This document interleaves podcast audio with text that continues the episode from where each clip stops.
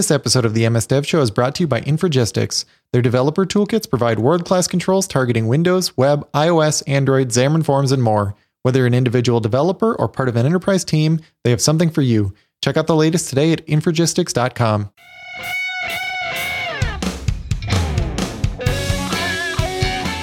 Welcome to the MS Dev Show, episode number 52. This week we have an abundance of developer news, including some Build 2015 pre announcements, a great video from Microsoft encouraging young girls to pursue science, Carl talks design, and Carl and I debate the need for graceful JavaScript degradation.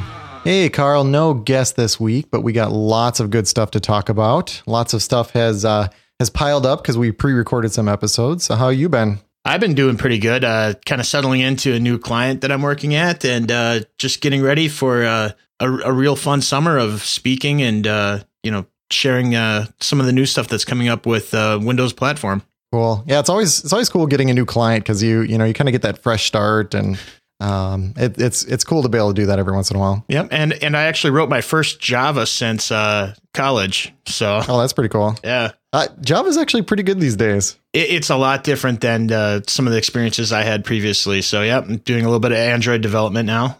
Okay, pretty cool. So let's jump into feedback. We actually had way, way, way too much feedback to go over, but we picked some of the comments and uh, we will uh, we will make an attempt to to get caught up with all the comments as as uh, as we record more shows. But uh, let's see, what do we got here? So on Facebook, uh, we had uh, Jerry Navarro. Uh, so he was asking. He said, "I was listening to one of the to the one of podcasts. Well, that's interesting. I think he phrased that wrong. Yeah. It was with Lindsay Garrity. I was thrilled to learn some tips on starting a career, but I was wondering what are some tips to land a software developer job straight out of college. I'm currently majoring in computer science."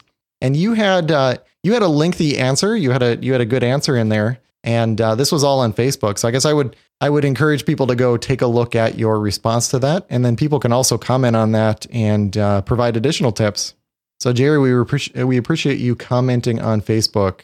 Uh, and then what else do we have, Carl? A Twitter comment? Yep. There was a Twitter comment from David West, and he said he was just trying to explore new podcasts, and he found uh, the MS Dev Show episode with uh, Lori Lalonde, and he said it was a great listen. I know. That's great to hear. Yep. Thanks for the feedback on that, uh, David. Yep. We love any of the feedback. Uh, let's see. We had an email from Ton- Thomas Bonek. Uh, so he said, I just wanted to write in and say thanks for the great podcast. I'm currently driving semi for a living, so I can afford to finish my degree in computer science. And the lack of being in a computer while I'm on the road hurts. However, listening to this podcast while driving keeps me in the loop and entertains my brain uh, from wanting to run over cars. Looking forward to many more episodes. And again, thanks for all you guys do. That is awesome. You know, because anytime I'm in the car, I can only stand to listen to so much music. I'm not. I'm not really a big music guy. I have to listen to podcasts, so i I'm totally there. If I was driving truck, I would be listening to audiobooks and podcasts all day long for sure. Yeah. Um, and for anybody who doesn't know me, I actually worked in a factory for 10 years while I was going through school. So I can really relate to Thomas here. Um, I found out that, you know, when I was working those extended hours and going to school, um, just listening to the radio cranked would not keep me alert while driving. I found out that listening to audio was a way to engage my brain and still keep me alert. So yeah, uh, you can learn things. Yeah, and that's how I kind of got hooked on podcasts, listening to them, you know, finding out, you know, all the great content that's out there. So we really appreciate uh, your comments, Thomas, and thanks for listening. And then we had a tweet from Nigel Sampson said if you're looking for another good .NET podcast, check out MS Dev Show. So we always appreciate anybody who promotes the show. That's huge for us because we're you know we're not uh, we're not like making millions of dollars or anything. In fact, you know it's it's it costs us money to run the show. So we we really appreciate people helping us get the word out. And uh, you can send us an email if you want to send feedback. You can send it to feedback at msdevshow.com. Um, or if you want to do it in public, you can comment on Facebook. Uh, we love iTunes reviews. If you leave us a star review or uh, actually put a message in there, we love those. And that really helps spread the word about the show. So we appreciate every single one of those and we read all of them. Okay, so we have build coming up next week. So our schedules are getting a little crazy. And uh, so we thought one of the things that we would talk about is, um, you know, one of the, some of the stuff that we're hoping to hear, um, rumors that we've heard, things like that. So uh, why don't you break it down for us, Carl? Let's start with Windows. So uh, you wanted to talk about a new flagship phone, and you know, prior to, uh, I, I don't know if you heard, but the I, I want to say it was Acer or Asus, uh, one of those CEOs mentioned mm-hmm. that Windows 10 is going to be shipping end of July, right. which is a which Microsoft said summer, but a lot of people assumed, you know, what's the last day in summer, and this brings it up quite a bit. So with that, you know, you know, I'm still not sure if they're going to announce a phone at Build. Um, yeah. In, in, the past, they've given away stuff that we kind of knew was coming, and maybe they were the first ones to get it. I know that happened with the 920. They got them uh, like a week before anybody else was able to purchase them. So uh, w- when it comes to announcing new flagship, I mean, it would be nice, but I, I kind of have doubts on that. Yeah, I just had it here with a question mark. I have no I have no insight into this, but we're definitely uh, due for one. I mean, we have there's the the 1520 there's the uh, the the 1020, which is which is getting really old. Oh, and then what what is yours there? It's the M the HTC One M8. Oh, it's the M8. Okay. Yeah, which is actually uh, a pretty nice phone as well. Yep, and uh, HTC did uh, announce that the M9 will come in a Windows variant as well, so we can continue okay. looking to looking forward to having high end uh, Windows phones on HTC. Excellent. So I well, I guess we just have to wait a couple days to find out. Crossing our fingers. Uh, and then I, you know, one of the other big things around Windows and some of the questions is around uh, universal apps. Um, you know what what that's going to end up doing. Um, I, I, think it's huge that you can rate the same app across all of these different devices, um, and it'll be interesting to, to learn you know more details about that. I'm sure there's going to be you know in depth coverage on that. I know the because the build schedule is not out yet, correct? I think that usually comes out like last minute. Yes, in the past it yeah. has. Yeah, so we don't even know what the what the schedule is yet and what all the sessions are going to be. No, but you know, I, I can guarantee you with the push that Microsoft has had with the Universal app and their that platform, um, we're going to hear a lot about it. Um, uh, go to the show notes. We have a link. They've already released um, uh, Universal app examples uh, mm-hmm. using the Windows 10 SDK. So you can kind of see what that new model looks like. And it has changed quite a bit. In the past, there was kind of that shared project thing, and, and that's kind of uh, going away. You'll just be able to have, you know, one project, one binary, one output that you put push out to all the stores. So you'll be able to see that, um, you know, right now if you go out to GitHub and look for that. Mm-hmm. Um, and obviously, uh, you know, there's going to be, I think, a good push uh, explaining all that. Um, another thing that this is just me guessing, um, but there's been a lot of comments over the last several months that WPF is not dead. You know, there's been right. some people concerned, like, you know, hey, we haven't seen anything new from WPF. Uh, we do know that they put the WPF team de- back together, and I would assume that there's going to be some, uh, uh, at, at least a couple of sessions regarding WPF and what's coming out with that.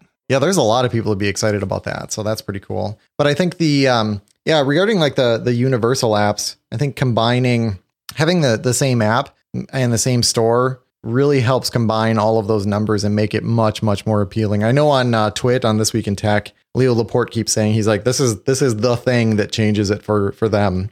You know, they didn't they didn't have the resources to write separate apps, but now, you know, they're interested in writing an Xbox app and now being able to write the same app across Xbox the whole way down to phone, now they're interested and they can actually afford to do it. So that's pretty exciting to me. Yeah. One of the things I was just going to give out as a news item is, uh, but since I already mentioned that Universal Apps is, there's mm-hmm. actually a specific API in there now for flashlights. So Microsoft, if you're into making a flashlight app, it'll be way easier now to do it. Well, before in the past, you'd have to go into the media controls themselves, into the video control. It was like a camera thing, right? Yeah, and you had to mess with the camera, which would kind of mess with all the other media functions that were there. And you know, it wasn't that elegant to do. It was totally possible, and there's tons of examples. It wasn't too hard, but now you'll be able to query for the lamp, uh, its capabilities. So some of them have color controls on them. You can adjust the brightness of the lamps. I mean, it's just there's just a ton of stuff out there. So in the show notes, there will also be a link to the GitHub where they show an example on how to do all that lamp uh, and flashlight SDK stuff.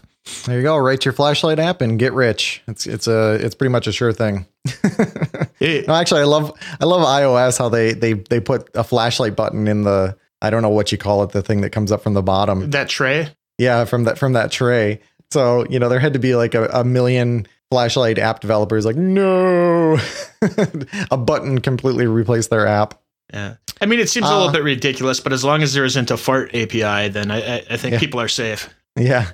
And and the thing is like these these flashlight apps are actually important. Like I I use it all the time. It's it's incredibly useful. You know, you you're like looking for something under bed or you're like you know behind something or you're working on even even like working on a car or in an engine you know you pull over the side of the road having that in there is is actually shockingly useful okay so let's talk about azure and and actually kind of a general comment about build this year one thing i've noticed is that there's there's been a lot more pre-announcements at least it feels like that to me uh, there were a lot of um, a lot of things coming out ahead of time. So one example that, um, and these are sort of they're they're sort of teasers slash announcements, I would say. So like the Azure Service Fabric, and some information came out about that. There was a blog post on it. I think we talked about it. Um, I don't know if we talked about that one on the show. And then there was also the Azure IoT Suite uh, that was announced at Convergence, and those announcements came out, and it's sort of a high level. And I suspect what we're going to see is is quite a bit more in depth coverage on on some of those topics. Uh, but it's kind of neat that that we were sort of primed ahead of time, and then also around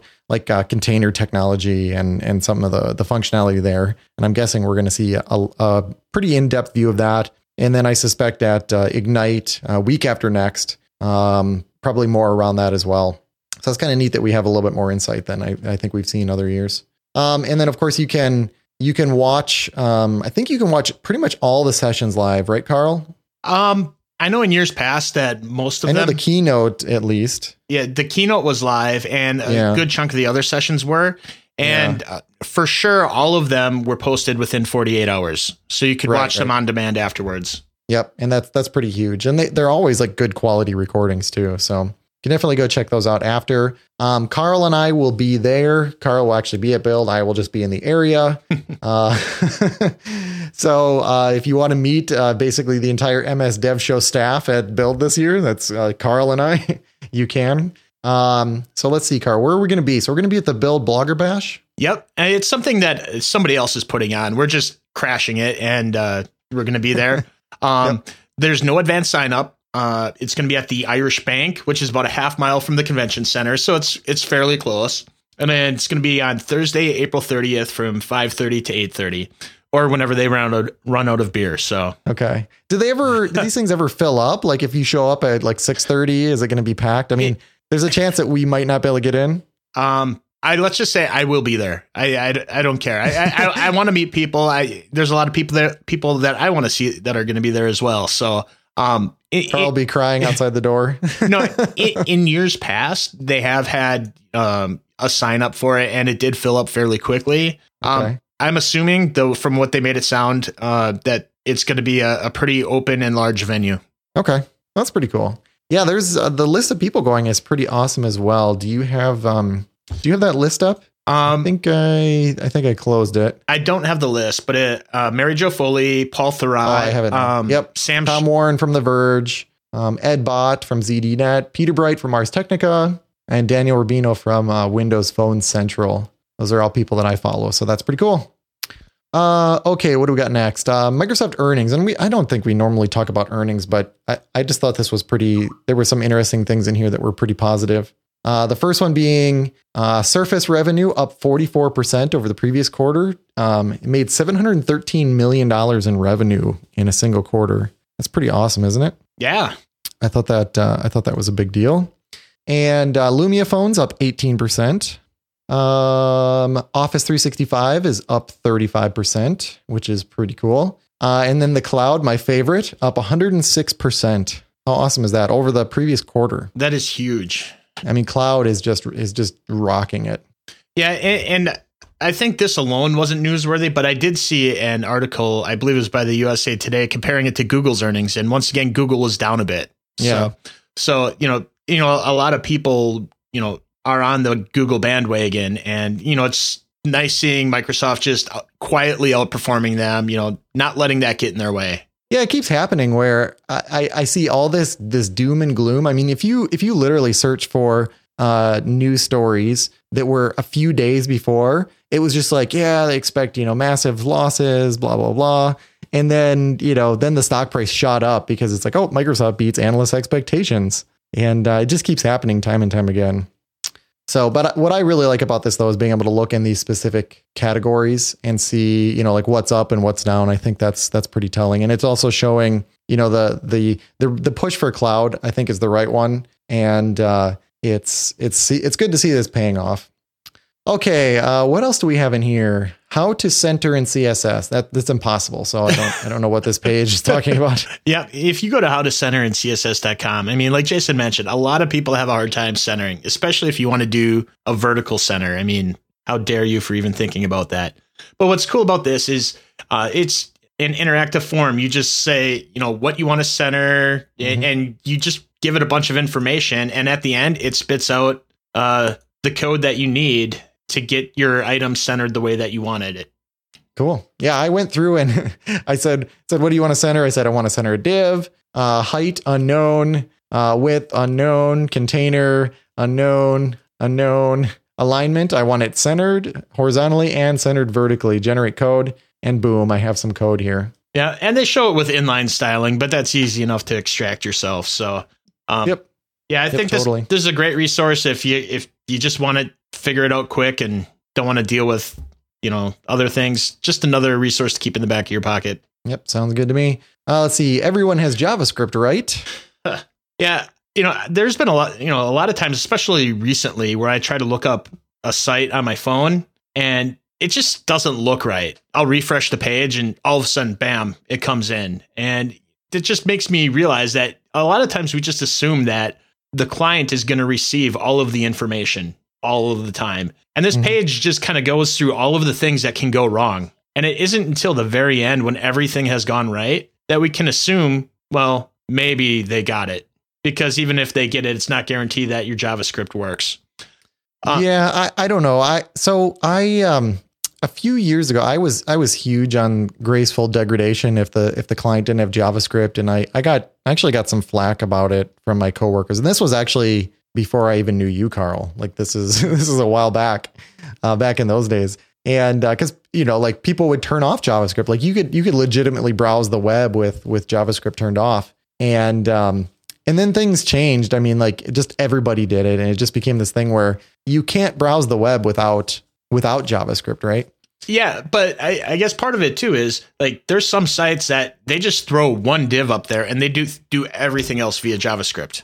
And you know, sometimes you have to realize that you have to have at least a minimal fallback. I'm not saying that you have to be totally, you know, you know, fully graceful all the time, but at least make it so I can see the bare minimum of what I need to get to. Yeah, so I guess what is the what is the data behind that though? Like what what percentage of people would actually have that issue? Because I mean, are you going to have the same percentage of people that are on say IE6? And you know, because people have already decided like, hey, we're just not going to support this no matter what. Like we well, we just because there's a cost associated with doing that. Well, I I don't think it's necessarily you know something like that, but you have to remember how many people are going to access this uh, on a on a phone where they might not even lose connection, but have like, hey, I switched cell towers and it somehow threw a, a hiccup in the download of of that particular script. Yeah and you know the browser thinks we're done now. Yeah. So in, in that case, you know it's incomplete. It's not going to work. Um, you know, there's a lot of things that can go wrong, and sometimes if we just remember that, we can make some subtle changes in order to make sure that what we're building, you know, is, is at least uh, has a minimal usage. For- right. Yeah. I'm just in in the world of Angular now. Like I'm, it, it it becomes really difficult to do this because, like you said, some pages have a single div, and if you if you sort of embrace that and you you build this amazing website, um, I'm not sure what you what you do whenever the JavaScript doesn't come down. You know, if your whole site depends on it, I think at that point maybe you maybe at a, a bare minimum is to throw something up saying, "Hey, JavaScript didn't load. Sorry, like please refresh or use a different browser. Like have some troubleshooting steps. Maybe I don't know. I don't know how to handle that. But yeah, this this page was um it was it was eye opening too because it showed like how many ways that this can fail it's not just, you know, they have it turned off. That's just one of the things on the long list here. Do they have add-ons or plugins installed which inject script or alter the DOM in ways you didn't anticipate? I've seen pages get messed up with that. Well, another big one too is there's uh, uh, companies like Verizon and Comcast. They inject mm-hmm. their own JavaScript, which quite often doesn't play nice with others. Yeah, that sucks. Don't do that. Carl, I'm sorry to interrupt this, but I got to talk about something that's really cool. Uh, so what I wanna, is it? I want to talk about Infragistics. So they have controls for pretty much every platform. So they have, for example, for desktop applications, they cover controls for Windows Forms, WPF, Windows 8, uh, lots of mobile controls. So Windows Phone, iOS, Android, and, and also Xamarin, which is really cool. So I was working on uh, a Xamarin project recently, and uh, they have controls that will actually work within Xamarin Forms, and then they automatically work across all of the platforms. And then they also cover web, um, ASP.NET MVC, jQuery, you name it, they got it. Yeah, I'm working on a WPF app right now, and I wanted to check out some of their controls. They got an app that you can download where it has examples of everything that you need. So if you want like a color picker or something, you can go on there, you can play with it, you can toggle all the different options. They even show like all the different XAML and code behind that needed to interact with it. It's it's a nice way to get used to uh, something before you just go ahead, jump in, and, and pay for it.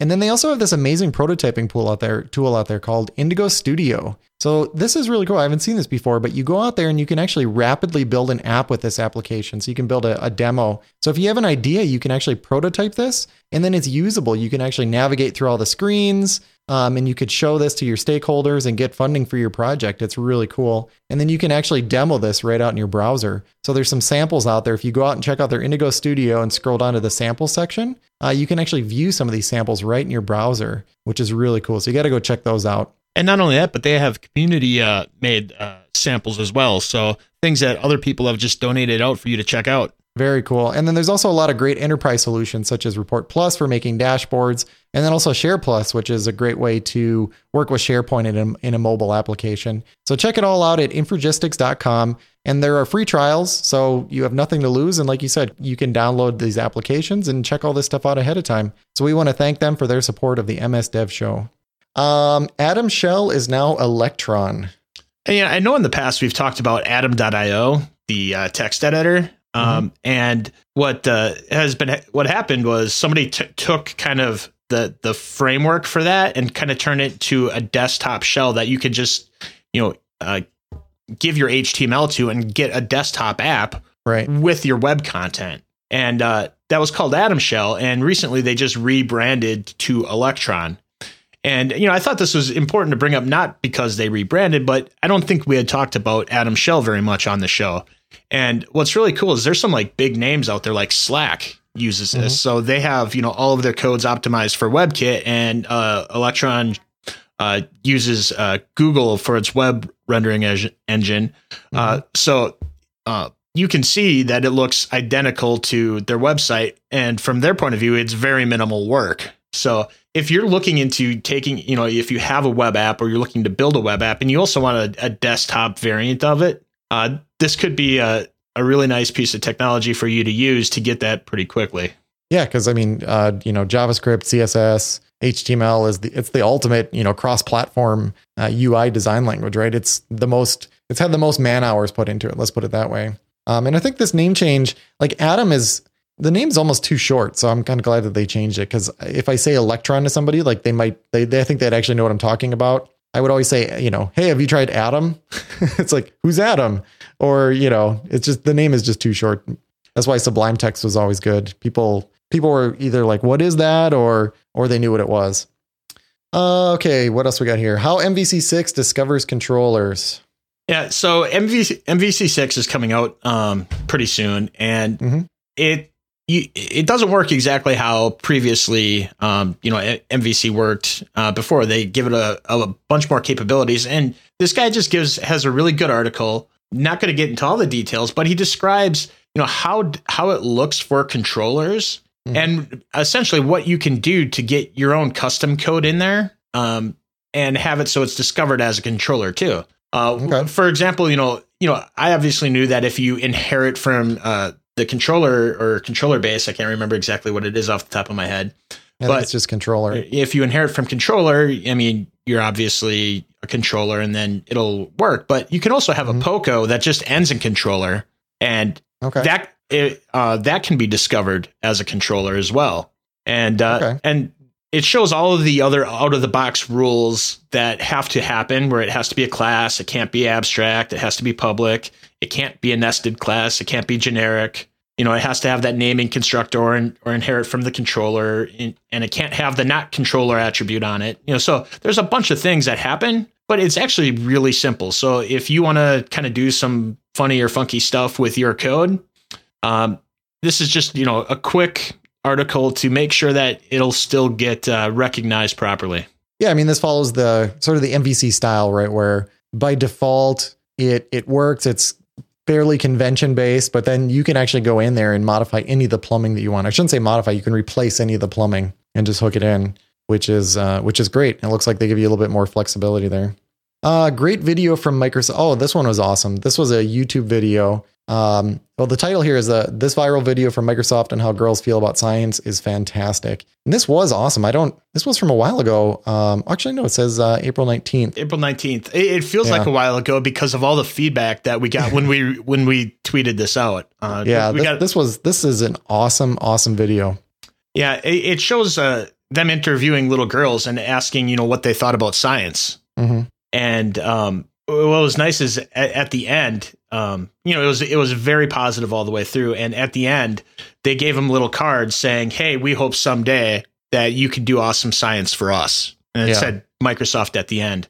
And then at the end, they also had uh, an email address. I can't remember exactly what it was, but it was essentially, you know, in a year like like 2026 or something. You know, like you know, come you know, come work for us in the future. Yeah, no, that was really cool. And the girls in there seemed like super excited and because um, they were all interested in science. And yeah. it's just it's just really cool to see. And I'm actually uh, I'm actually going to my kids' school today to uh, I'm gonna I'm gonna start teaching them Scratch, or it's probably one day of Scratch, and then I'm gonna see how how they handle that, and then figure out the the the next place to take it. But uh, it'll be kind of neat to see uh, you know to see the reactions and and the excitement over that. Uh, okay, so definitely wa- go watch that video, and we'll have a link to that in the show notes. Um, animating list items in Windows apps. Yeah, these next couple of uh, news articles are deal with either animation or design or a combination thereof. You know, I, have been kind of looking over apps in general, specifically my apps. You know, and it's easy to just kind of throw some stuff out there, but with just a little bit of work on you know thinking of why it is somewhere in or or adding a little bit of animation in the right way can really make you know make your app stand out. And this first one is if you have a, a list item, you can actually apply animation to the template and get some really nice um, effects from it. So mm-hmm. if if you go to the uh, the the website, it's at visuallylocated.com. Uh, Shawn, the author, has a bunch of just modifications on it. So it shows you animating, you know, many different effects and with a nice little YouTube video on there as well. Um, it's really easy to add these. Um, so if you know, if you already have your app done, this is something that you can easily just append to your current, uh, you know, your current code and do it right in the XAML. Cool, and it's not it's not obnoxious either. I think we've there's been like a pendulum swing of of um, animation.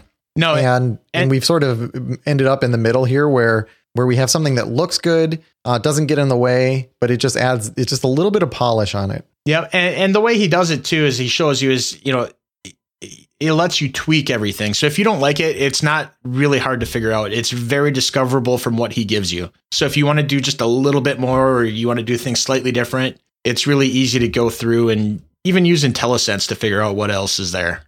Okay, so speaking of animation, custom pivot header with animation is our next one. So where, where's that? That first article was a was a nice light article. This is a very dense article. Um, uh, we've had Lance McCarty on the show, and he just released an app where he has this nice effect where he makes the pivot headers stationary, but still has some animation about so you know which one is selected. And he, excuse me, has a really detailed um, article on how to uh, modify all of the templates and animations. I mean, he even gets to the you know the storyboards and uh, and, and the keyframes, and it's like I said, it's dense. But if you really want to get into uh, you know maybe your first in-depth animation or or styling, uh, this would be a really good resource to just get in there, wrap your head around, follow along with his code examples. so so here's all you need to know. There is one comment. Here's the comment. Hot damn, that's a good looking pivot. Well done, and thanks for this post. yeah. And it is a very sharp looking um, animation, and if you have the app, it, it, it's really smooth and fluid. Cool. Uh, and then the next one is another design one, material design for WPF. Yep. Uh, you know, a little bit of backstory. You know, when Windows Phone came out and really pushed the Metro concept, mm-hmm. um, uh, and Android and iOS, you can tell obviously, you know, pulled a lot from that. A lot of those design. They were inspired. They were inspired, but they also kind of, you know, use that to leapfrog ahead. And Google really put a lot of effort into something called material design. Mm-hmm. And uh, what this guy does is he has uh, this is a GitHub repo that has a material design in XAML. So if you have a XAML app that you you want to add some of those material design concepts to, you can uh, you know pull down his repo and, and, apply it. And it's pretty full featured if you look if you look at it. Uh, he's got some really nice um, effects, like when you click on a button, it'll do a little a- animation, you know, flip over to show that you selected it. Um, mm-hmm. He, uh, I was talking to him uh, actually um, as he was working through some of this stuff, and he just recently added uh, a calendar control that looks just really sharp. Oh, it um, looks great. Yeah, yeah. They, there's like there's um some some animated pictures here showing some of these controls, and it it just looks phenomenal. Yep. And uh, another thing that's really cool is uh, he's made this entirely themable. So if you want to change all any of the colors and stuff, you're just not you're not stuck with you know the default look or whatever. But you can still get you know all that work that he's done behind it. Uh, this is really well done, and like I said, if you want to make uh, a more current looking app, this might be something you want to look into. Cool. And then um, let's see here. Uh, do, do, do, Did you want to talk about sharing contracts? Yeah. So in, in Windows 10, this is really cool. Uh, you know, or actually, I'll step back. In Windows 8, uh, there's the concept of a sharing contract. Mm-hmm. Uh, the like a biggest thing is if you are on a web page, you could hit the share, and you could share that. You know, link to an email. You could share it to another app that you know said that, hey, I understand URLs. Uh, but one of the things that sucked is it was limited to the uh, the Metro or, or Windows Store style apps mm-hmm. and you can share it with the desktop apps. In Windows 10, there's APIs added to Win32, uh, WinForms, and WPF apps. So now you'll be able to share with any application that has implemented that uh, sharing contract. Excellent. So, yeah, there's no reason why that needs to be isolated to universal apps. So that's cool. No, I thought that was one of the one of the really more useful features of Windows 8 that came, but it just kind of sucked that it was pigeonholed to only the new stuff. So yep. Let's see here. Microsoft makes it easy for uh, Xbox One owners to cut cable. Yeah. So I saw this. so it's basically like a USB dongle that plugs into your Xbox, and then at the other end, uh, you hook it up to an antenna. Um, or theoretically, you could hook this up to cable as well, right? For the for the clear channels. I'm not sure about the Clear Channel stuff, okay. but this is. This I guess is, it's advertised as an OTA tuner over the air. Yeah, this is specifically they've partnered with Hauppauge or however you pronounce that uh, to yeah. create an over-the-air tuner. and for someone like me, I've I cut the cable almost two years ago now, and it's I haven't looked back. But one of the compelling things about with the Xbox is you know being able to control media, saying, "Hey, I want to go watch the you know the sports channel I want or whatever." Uh, but not having that over the air integration, or at least I haven't seen that. Um, you know, it was kind of a holdback for me even getting an Xbox One. So now that mm-hmm. this is coming out, I have a more compelling case uh, from uh, for whenever you expect, we, you expect that to work, Carl. Good luck, Carl.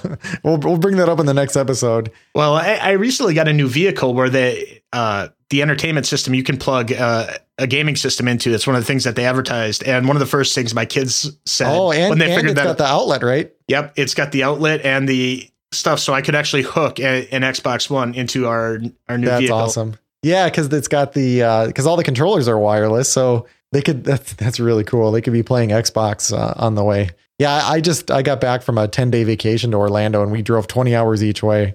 And uh, having a gaming system in there, like you know, we we, sh- we could have brought our, our Wii as well, and they they could have played Mario Kart probably for 20 hours. So that would have been awesome. The only issue is uh, internet connectivity, but you'd have so you'd have to turn on internet sharing, but uh, you can make it work. I'm curious how much uh, bandwidth that the Xbox One takes. I have no idea. But, yeah, but anyway, getting off topic. So this is cool because I I actually bought a separate box to do this, but what ends up happening is the Xbox One sends out the IR commands to the TV tuner. And whenever you pick something in the guide on the Xbox One, let's say chan- let's say it's channel 52, it literally has to send out the IR codes for like five. two, and it's slow, and then you have to wait for the box. So I'm guessing this is way way better since the Xbox could just control this thing directly and and bypass the whole channel changing issue. Yeah, I, I think this is going to be huge for a lot of people because this is something that more and more people are, are considering if they even need their cables or dish subscriptions anymore. Yeah. Cool. Okay. What else we got here? Math for eight year olds, graph theory for kids. This I, I love this article. This was this was really cool. It's not just for kids. no, um, yeah, this was one of my favorite classes when I went to college was graph theory, and mm-hmm. I, I, think that it's really nice just showing how approachable this topic is uh, for children. And um, yeah, when we talk about uh, before that about that video that Microsoft encouraging girls into science, this is you know this is let's just encourage more advanced math. This is technically an advanced math concept, but mm-hmm. it's something that you know kids can understand. You know, let, let's get this pushed down, even if even if you can't get it into the schools. This is something that you know a parent in one evening could get you know eighty percent of graph theory to their children. Yeah, this just shows like the the evolution of education too, right? Because I think you know a, as time goes on, like education, we we keep getting more and more advanced math down to to lower grade levels. I mean, my kids are doing math at lower grade levels that that I never did, and um, you know, I think this is really um, really showing that that that we've gotten we've gotten better and better at making these concepts easier for humans to understand and uh, and I think that's that's really cool. So if your school isn't you know doing something like this, you can actually you could actually sit down with your kids and walk through it, and uh, it's just such a neat concept. Oh, let's see what's next. IKEA makes it crazy easy to add wireless charging stations to all furniture. So I, I thought this was really cool. Um, IKEA is embedding uh, more wireless charging options into some of their furniture by default. Mm-hmm. But if you, you know, have existing IKEA or any other furniture, what they do is they sell this drill bit that will cut uh, a very particular size circular hole in your furniture where you mm-hmm. want that wireless charging to be. And in there, you place the insert with the wireless charger. And now, uh, in a matter of minutes, you can get a wireless charging spot in your existing furniture. That is very cool. What is the standard? Is it Qi? I, it, this one is Qi. Okay, yeah, the Qi standard can be hard to find. Okay, perfect.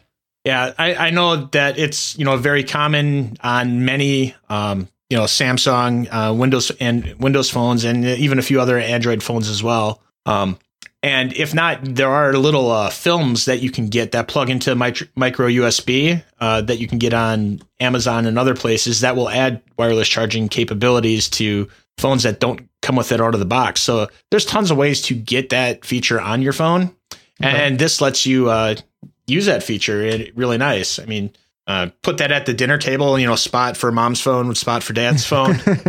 there you go. Never it, be without power. I don't get this. It's worth pointing out that wireless charging probably isn't the best thing for the lifespan of your device's battery. It generates excess heat. I guess they have a link here. Uh, heat is the enemy of batteries, but with how quick that we do replace our phones, for the most part, um, I only replace mine once every 12 months. So I don't think that's excessive. Yeah. Yeah. I think, I think, I think you're an edge case, Jason. Yeah.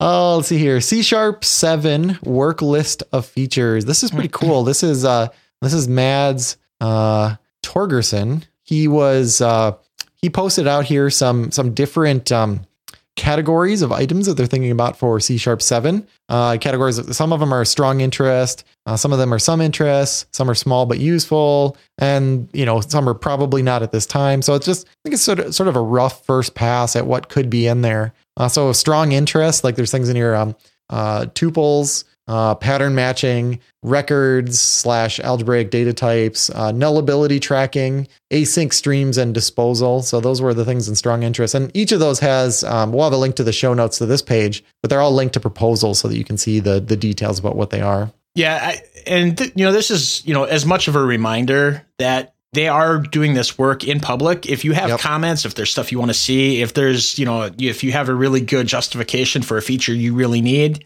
um, this is the place to do it. And since it's early, there's a better chance of it getting included than yep, if you this is if you best wait. time. Um, and even some of those that you know, I was looking at those in the strong interest. I'm like, don't they already have tuples? But when you look into the the proposal, you actually see the new features that they want to add in that mm-hmm. regard. So, um, I, I, think there's some really cool things here that, that that are coming up. And like I said, if there's something you or you know you, your coworkers have been bitching about in the language, you know, this is a great time to maybe get those addressed.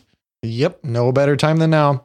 Uh, announcing Azure Service Fabric. So actually, I, I, talked about this a little bit earlier, so I guess I did this out of order, but we'll have a link to this in the show notes. Uh, but the, this is a post from uh, Mark Russinovich introducing this service, and um, right now it's it's you know again a pretty high level description. Uh, but let me just read through some of the benefits here. Uh, it supports creating both stateless and stateful microservices. An architectural approach to our complex complex applications are composed of small, independently versioned services to power the most complex, low latency, data intensive scenarios and scale into the cloud. Um, let's see here. And then also it provides uh, the benefits of orchestration automation for microservices with new level of, of app awareness and insight. Um, solves hard distributed problems, distributed systems problems.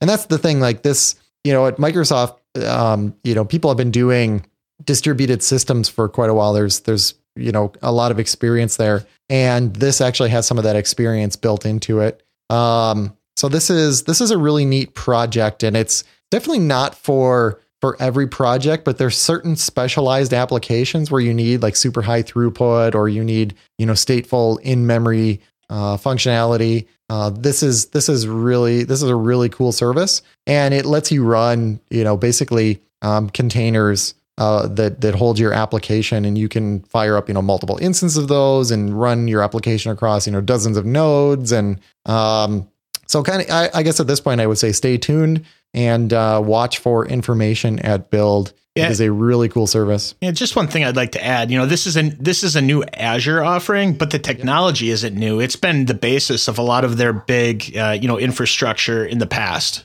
Yep. So th- this is something that they've internally battle tested for for quite a few years.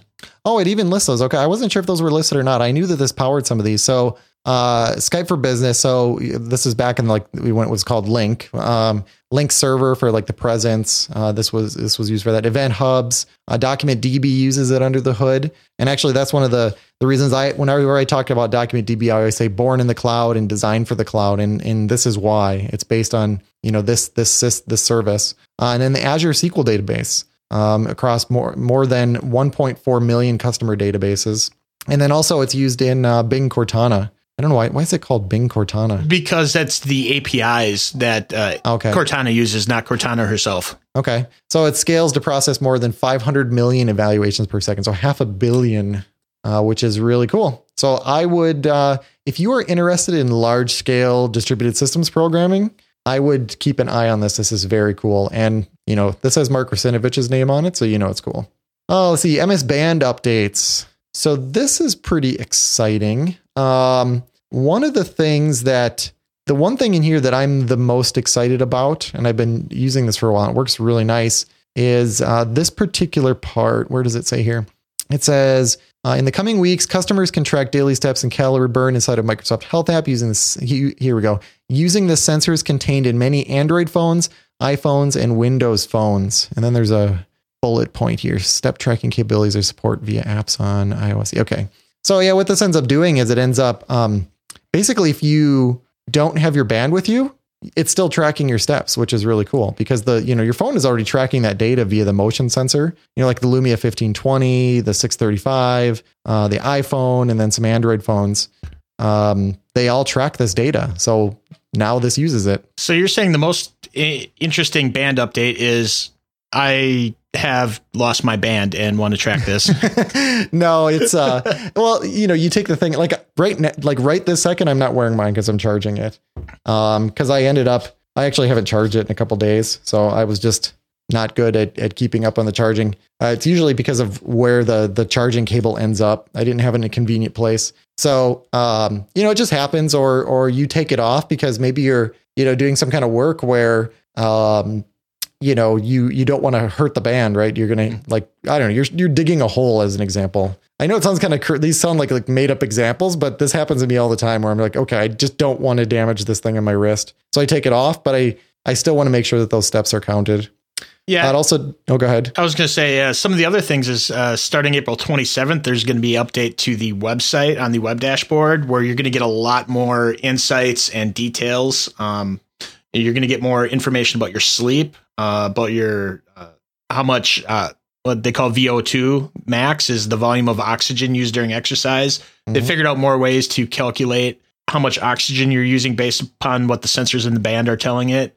Um, more detailed run and exercise things. So these are all web based things that are, are coming out. So you won't have to update your band. You're not going to have to update your uh, your app locally on your phone. Those are just things that you're going to get through the web backends. Yeah, it's really cool stuff. I it seems like the band team is is iterating pretty quickly. And I think it's such a shame, you know, we there's just nonstop Apple news and um you know, whenever you hear people talking about it, they don't really talk about the band and and most of the most of the compelling reasons that they talk about the the watch, the band also does. So, I just wish it wasn't so discounted out in the uh, in the tech press. But it is what it is. Oh, let's see here. What do you want to do next, Carl? I think we can uh, wrap it up and go to our picks of the week. Okay, so my Azure pick of the week. Uh, this is really cool. This is um, it's on GitHub. It's Azure, Azure Architecture Guidance from Patterns and Practices team at Microsoft. If you go out here, it's basically um, cloud application design and implementation guide. So uh, there's some categories here like API design, API implementation, auto scaling guidance. Uh, let's see here, CDN guidance, caching guidance. Uh, for each of these categories, you can drill in right on GitHub, and it goes through and just has you know, just explores the topic and offers some guidance and some things to look out for. And um, it's just really a really cool resource. Like I, you know, I work with these things on a daily basis, and there's still these are these are just amazing resources. Because whenever I whenever I talk to a, a customer or somebody that's building an Azure application, and one of these topic comes up, I'm definitely going to send them a link to that particular section just to make sure that the you know T's are crossed and the I's are dotted.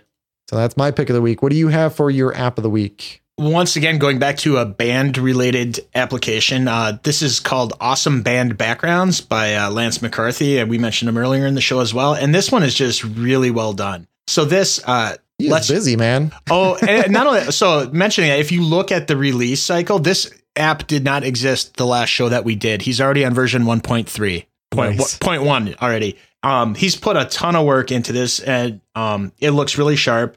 I, I normally when you set up your band, you can pick out a background and a color. What he did is he realized that you not you can pick not only your base color, but a highlight, a low light, a secondary, a contrast color, a muted color, and it'll all show that differently. So if you want them to just be a crazy palette, you can do that. You can save your palettes. Um, you can do a, a, a search for images um, and use those searches, resize them, and and put that on there. So if you have a band and you just want a great way to you know customize it, make it yours, um, this is a, a really slick way of doing it. This is awesome. This is a great pick. This just looks amazing. Yeah, and, and I don't think Lance sleeps. I mean, if you look at the other stuff that he does, I mean, it, it, it's not just you know throwing apps out there; they're all very well done. No, this one's very good. It, it looks like you hit one out of the park. I mean, be able to search Bing, grab a wallpaper, and then crop it. You know, add effects, send it over to the band. Wow, that's just awesome. Very cool. Good job, Lance. Okay, Carl. Well, we always do the card game show, so I suppose, or the the game. So I suppose we should still do it, even though it's just you. even though it's just you, Carl. I get to pick from all the numbers now. Yeah, yeah, yeah. You usually only get you only get to pick from three. That's a good point. Yeah, well, you you could pick a number that the that the first person picked, I guess. Yeah. Uh, so pick a number between one and four. I'll pick two. Two. Would you rather spend six hours lying in a gutter on the side of the street, letting the water splash over you, or also known as Saturday, no. or have to spend the day sitting at the bottom of a public trash can on a city street, having people drop garbage on you all day long? I, I I'll pick the gutter. I yeah. yeah, who knows what people throw away in the garbage. Yeah. That was an interesting question. well, here I'll I'll do a question, Carl. Here's what I'm going to do. I'm not going to look at the card. I'm going to show you on the on the on the feet. Actually, here I got to pick a number. I'll pick uh I'll pick 1. Am I showing the right side and can No. you see it? Um, no, I can't. I don't want to is it I don't want to look at the card, so Well, how about I just pick one anyways? Uh, would you rather always have to carry your dirty socks in your mouth, even two feet to the hamper, or always have to use your tongue and mouth to flush the toilet? uh this is always like for the rest of my life? what the heck? Here your dirty even two feet. Well, okay. I don't even know. Uh, well, it says all toilets. That no. Okay, I'm definitely picking the first one. I it I didn't realize it said all toilets. Yeah. So, like I mentioned, we were on vacation and we were traveling. Oh, Believe me, believe me, we saw some bathrooms that, uh, yeah, you didn't, you didn't even want to be in the air in them. So, yeah, I'm not, I'm not, I'm not doing that. No, thank you. Uh, okay. Anything else that we needed to check off the list, Carl? No, I just want to remind everybody if you're going to be at Build, uh, meet up with us. Uh, we'll have at least stickers with us. I have talked to Jason about what else we might have for giveaways. Uh, Oh, but yeah, I still, see, I, I still got a pack, and I'm gonna, I gotta make sure I load up with stickers. That's a good point. Yep, and I actually need some more of our wide format ones, Jason. So bring Yep. extra for me. Yep. Um, and we'll be at the Build Blogger Bash if you're there. Come come up to us. We want to talk to you guys. Um, so meet us at the Irish Bank on Thursday from 5:30 to 8:30. We'll be there. Okay, and where can people find you? You can find me at wpdevguy.com or on Twitter at Carl Schweitzer. Okay, and you can find me at ytechie.com or on Twitter at twitter.com slash ytechie. Be sure to subscribe by searching for MS Dev Show in your favorite podcasting app. Leave us a review at iTunes, Stitcher, Player FM, or your podcast aggregator of choice. Visit us at msdevshow.com where you can leave comments, check out our links, show notes, and more. Visit us on Facebook at facebook.com slash msdevshow. You can send us your comments and feedback directly to feedback at msdevshow.com.